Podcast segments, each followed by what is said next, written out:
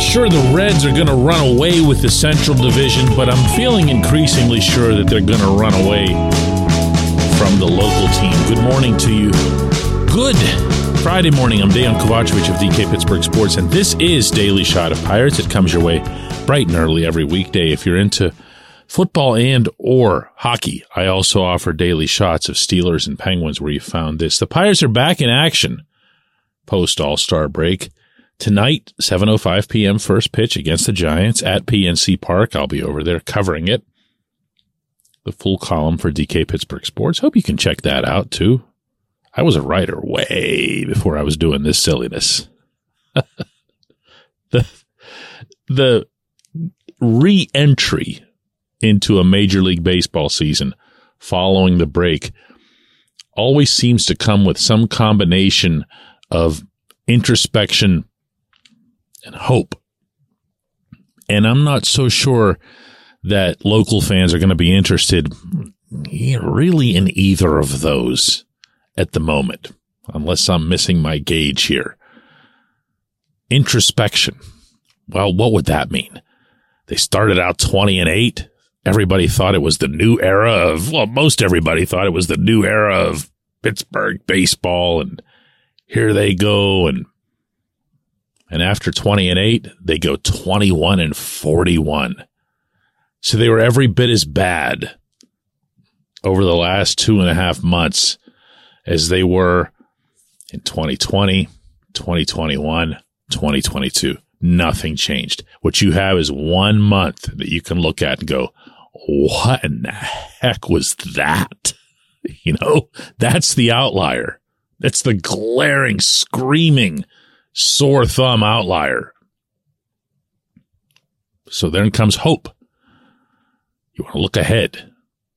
If you're not looking ahead to a pennant race, if you're not looking ahead to chasing the Reds, if you're not looking ahead to capitalizing on what most people had thought, especially with the collapse of the Cardinals, it was going to be a weak division. Maybe it isn't now. Maybe the Reds are really going to become Ellie De La Cruz and the all the fairy tales combined into what they have going on over there right now. Maybe they'll slow down a little bit too, but maybe not. Around here, as I mentioned on yesterday's show, Derek Shelton said publicly in Seattle, the All-Star game, that he expects to be using more younger players in the second half.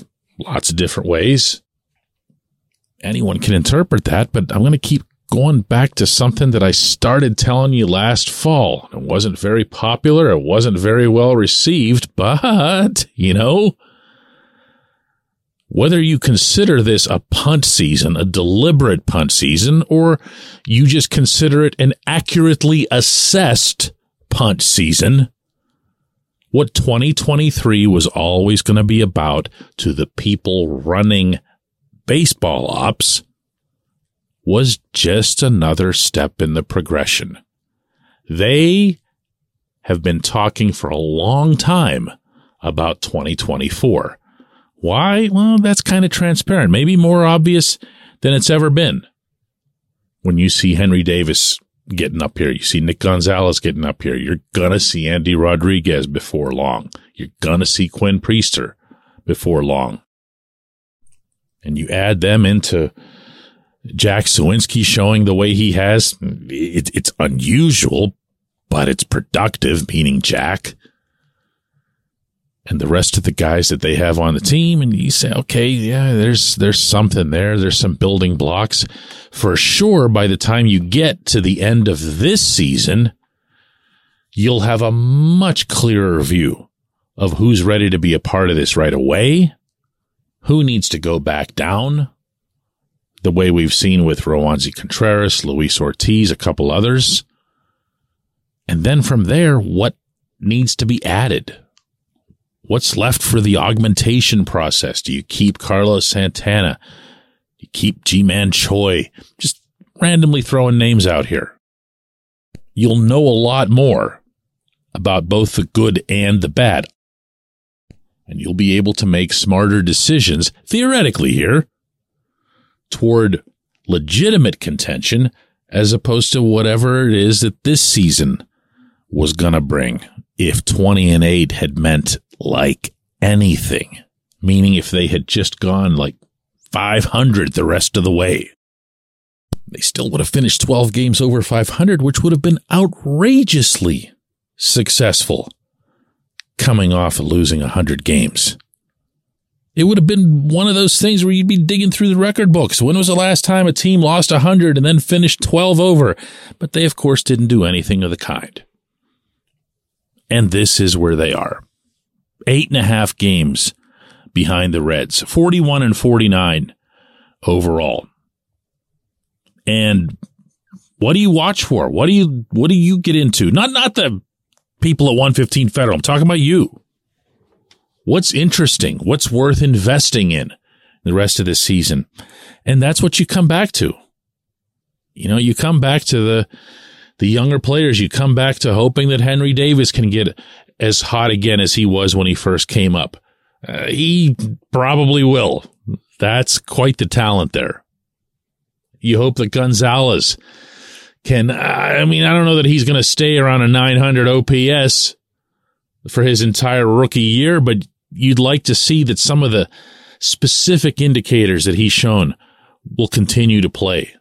Hitting to all fields, hitting with some pop, hitting with significant pop on some occasions. You'd like to see those pitchers who got sent back return, ideally stronger than they were. You'd like to see Oneil Cruz come back, even if he's, you know, not his full and best self, and I can't imagine how that would be the case. Just come back, get on the field, you know, get that uh, get that sense of what that's like again, you know, to be Oneil Cruz.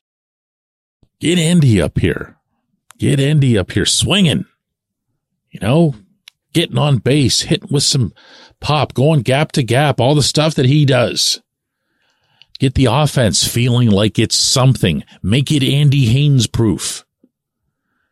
These are the things you want to look for, and they're going to be a lot more important than whether or not some Ryan Borucki comes in in the eighth inning and blows a big lead or stuff like that. It's not going to be as much about the wins and losses. It's going to be, uh, you know, the same stuff you've been watching for forty years, I guess, for the better part of them anyway. When we come back, J one Q.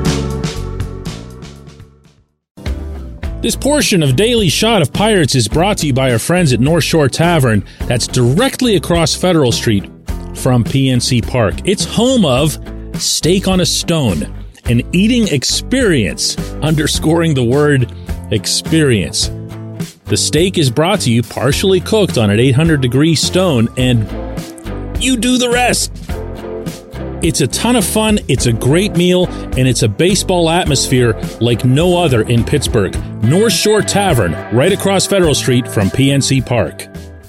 Your front door, your car, your bike, your computer, your gun.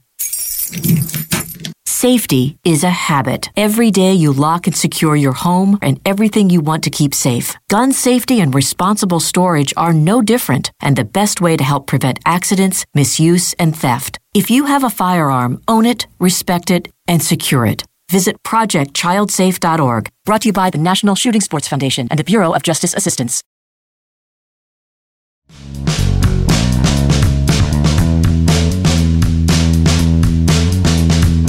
Today's J one Q comes from Stephen Petrilli, who asks, can Roansy Contreras go to the same guy who fixed up Mitch Keller this coming off season?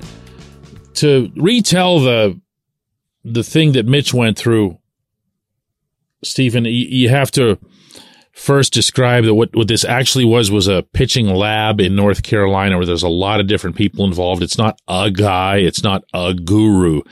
It's more of a a system with a lot of machinery, a lot of advanced uh, analytics involving biomechanics. You go through pitching and they tell you exactly what you're doing in every little millimeter of your delivery, your release point, uh, how you're letting the ball go, how you're tunneling one pitch versus the next. Tunneling, for those of you who don't know, means the ball comes out of your hand as a fastball. You want the first few feet of that to look to the batter a lot like your other pitches. Otherwise, the batter picks up too soon, whether you're throwing a fastball or changeup, slider, whatever it is. You want to have pitches that look similar, that you can throw back to back and kind of keep the batter's eye unsettled. So Mitch went there, and the goal that was achieved, whether or not it was the goal at the outset, and that's not something that Mitch has acknowledged. He didn't go to this thing looking to throw one hundred miles an hour, but he ended up doing that. And Mitch, as I remember telling you vividly, by the time he got to Bradenton in the spring of twenty twenty-two, he was B M O C, Big Mitch on campus. He was strutting around. He was feeling it. Yeah, he's the guy with the one hundred mile an hour fastball. And everybody was talking about it. All the hitters, you've seen Mitch yet. You've seen Mitch. Ooh, here comes Mitch. And you're waiting for like Grease Lightning to play or something as he comes into the clubhouse. That wasn't a sensei rediscovering Mitch. Mitch threw hard, and if you'll remember, Stephen, it didn't result in much of anything. He threw hard when he got to Pittsburgh in April and early May, and he was just a disaster all over again. He needed to learn how to pitch. He needed to get other weapons into his arsenal, but Mitch will tell you himself that he got his swagger back at that facility. Now, Roansy was taken to one of these facilities. It's about a month ago when the team was up in Seattle. I was up there covering them.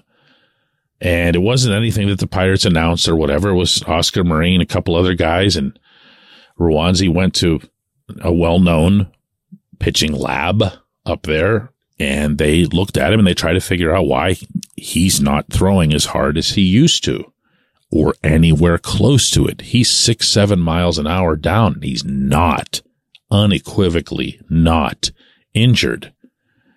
And they did all the work, and they did the, all the biomechanics, and hooked up his body to the machines and everything else, and studied every little thing that he was doing.